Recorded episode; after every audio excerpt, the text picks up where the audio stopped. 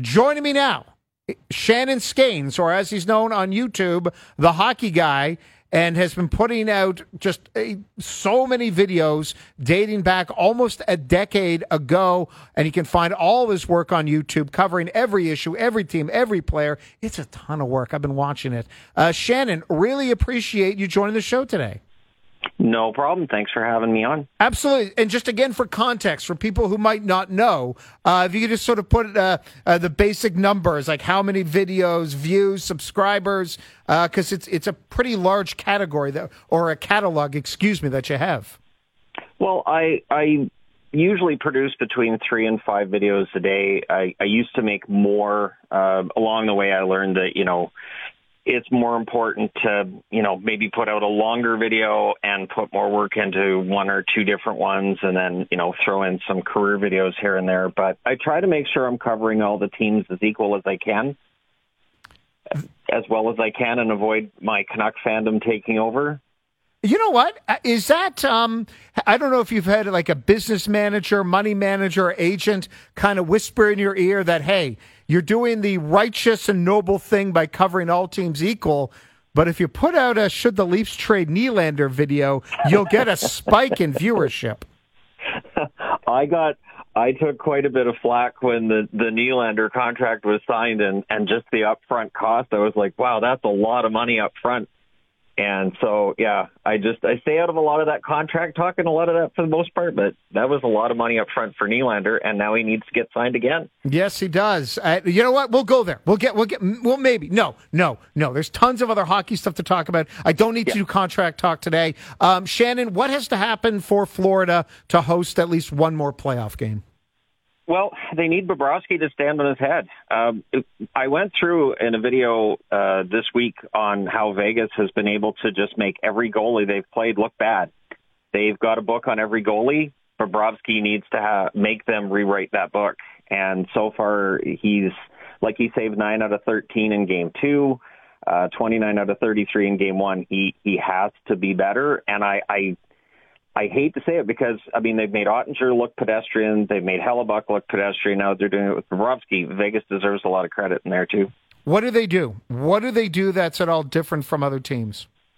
The, their shot selection seems to be darn near perfect. Like you look at uh, Stephenson sporting a ridiculous 28% shooting percentage. There's no way he would do that during a regular season, but their their professional scouts right from the beginning have been absolutely fantastic. How they would get a player on waivers and be like, "Who the heck's this guy?" and he would fit right in.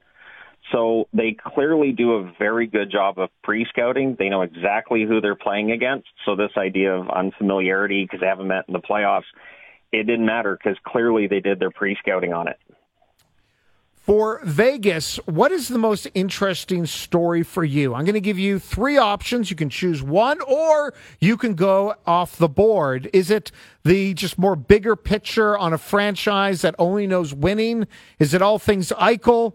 Is it the Jonathan Marchessault um, just production throughout the playoffs or other? Of those, what would you choose? Um, I mean, Eichel clearly playing through pain and I think we'll find out just how much pain he's in after these playoffs are done. The only way I can explain that his shooting percentage is nosedived, I, I really don't think he's 100%. I would also say an, an honorable mention to the fact that Mark Stone, I don't think is 100% either with his back. That's why teams are targeting the back with all the cross checking, and he's playing through the pain as well.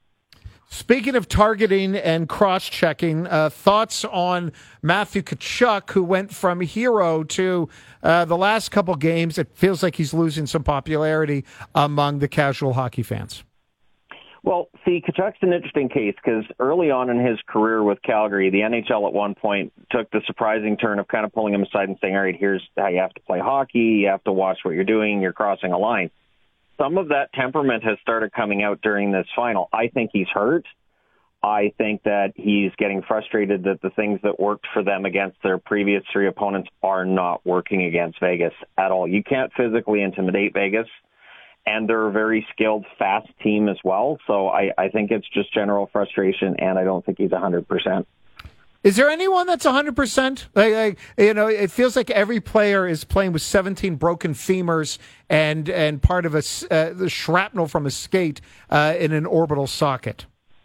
It, it does feel like there's a lot of injuries in these playoffs, which is kind of surprising that that they've been as prominent as they have, considering how many off days they've had through some like in between rounds for both Florida and for Las Vegas. But uh, these these playoffs, I mean, they started off in the first round really hard hitting. We were seeing like 100, 120 hits in some of these games, and that that adds up.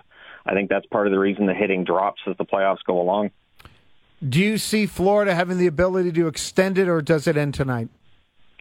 They're going to have to keep it close. Like if you look at game one, they were tied 2 2 going into the third, and then it got away from them. They need to be first off, I think they need to score first. They need to take the crowd out of it, which is going to be tough because Las Vegas is going to be lit.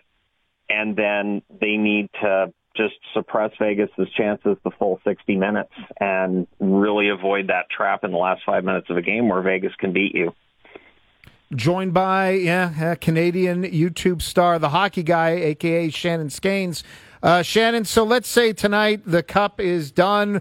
Vegas has won. Bettman only gets a tepid amount of booze. Come tomorrow morning, and now we'll get into the offseason conversation. Are the uh-huh. Winnipeg Jets, are they the most interesting team in the NHL the moment the Stanley Cup is done? Yeah, um, because there's there's been all the rumors for a long time about what might be going on in the locker room in Winnipeg and who doesn't get along with who. And I mean, I don't know that we'll ever know the 100% truth until those guys have retired and they'll tell us the truth. But uh, I, I, I don't see Hellebuyck staying there through the summer. I think Dubois is gone, and those guys are both going to get big returns. And then there's the Scheifele question: Does he stay? Does he go? Um, you know, are, would they be able to find a taker on Wheeler? There's a lot of big names out there. I like the Jets a lot, but this this off season is going to be a, a proving ground for Kevin Cheveldayoff. So they're basically they're this year's Calgary Flames, and if that's the case, to Kevin Cheveldayoff, you could do a brilliant job, but uh, maybe uh, look to rent your home out. Well, and and the thing is that on some level, I mean, last year we heard all this talk about you know division in that locker room and everything else going on, and he didn't make the changes then. So I mean, it it, it kind of makes him look like I, I know a lot of people were mad at them for standing pat in the off season last year, but I, I think the way this season ended definitely lends itself to that criticism from last summer. And now the obligatory Toronto Maple Leafs question. Um, Shannon, sure. obviously, as you said, you put out several videos a day, all things hockey, all things uh-huh. playoffs. Watching the last two rounds of the playoffs, are there any lessons that the Maple Leafs can learn from what we've seen uh, over the last two weeks? You know, the the funny thing with Toronto is I still think, and and this has been you know the the talk of it for years. I I think they have the talent. I think they have the team. People criticize the defense. Their defensive numbers, both real and analytical, like your standard plus your advanced, they were they were good. I I really think it's psychological. I think that you can see it in the team when the game starts turning against them, and I I don't know if that reflects on Keefe. I don't know if it means they need to make a major change, but. I think it's psychological more than anything. I think with Florida, you look at this run last year, uh, they were just done. Second round, they were just done, and you could you could feel it last year, and this year they found that that solution. So we'll see what Toronto does, but it does feel like it's it's kind of in their heads.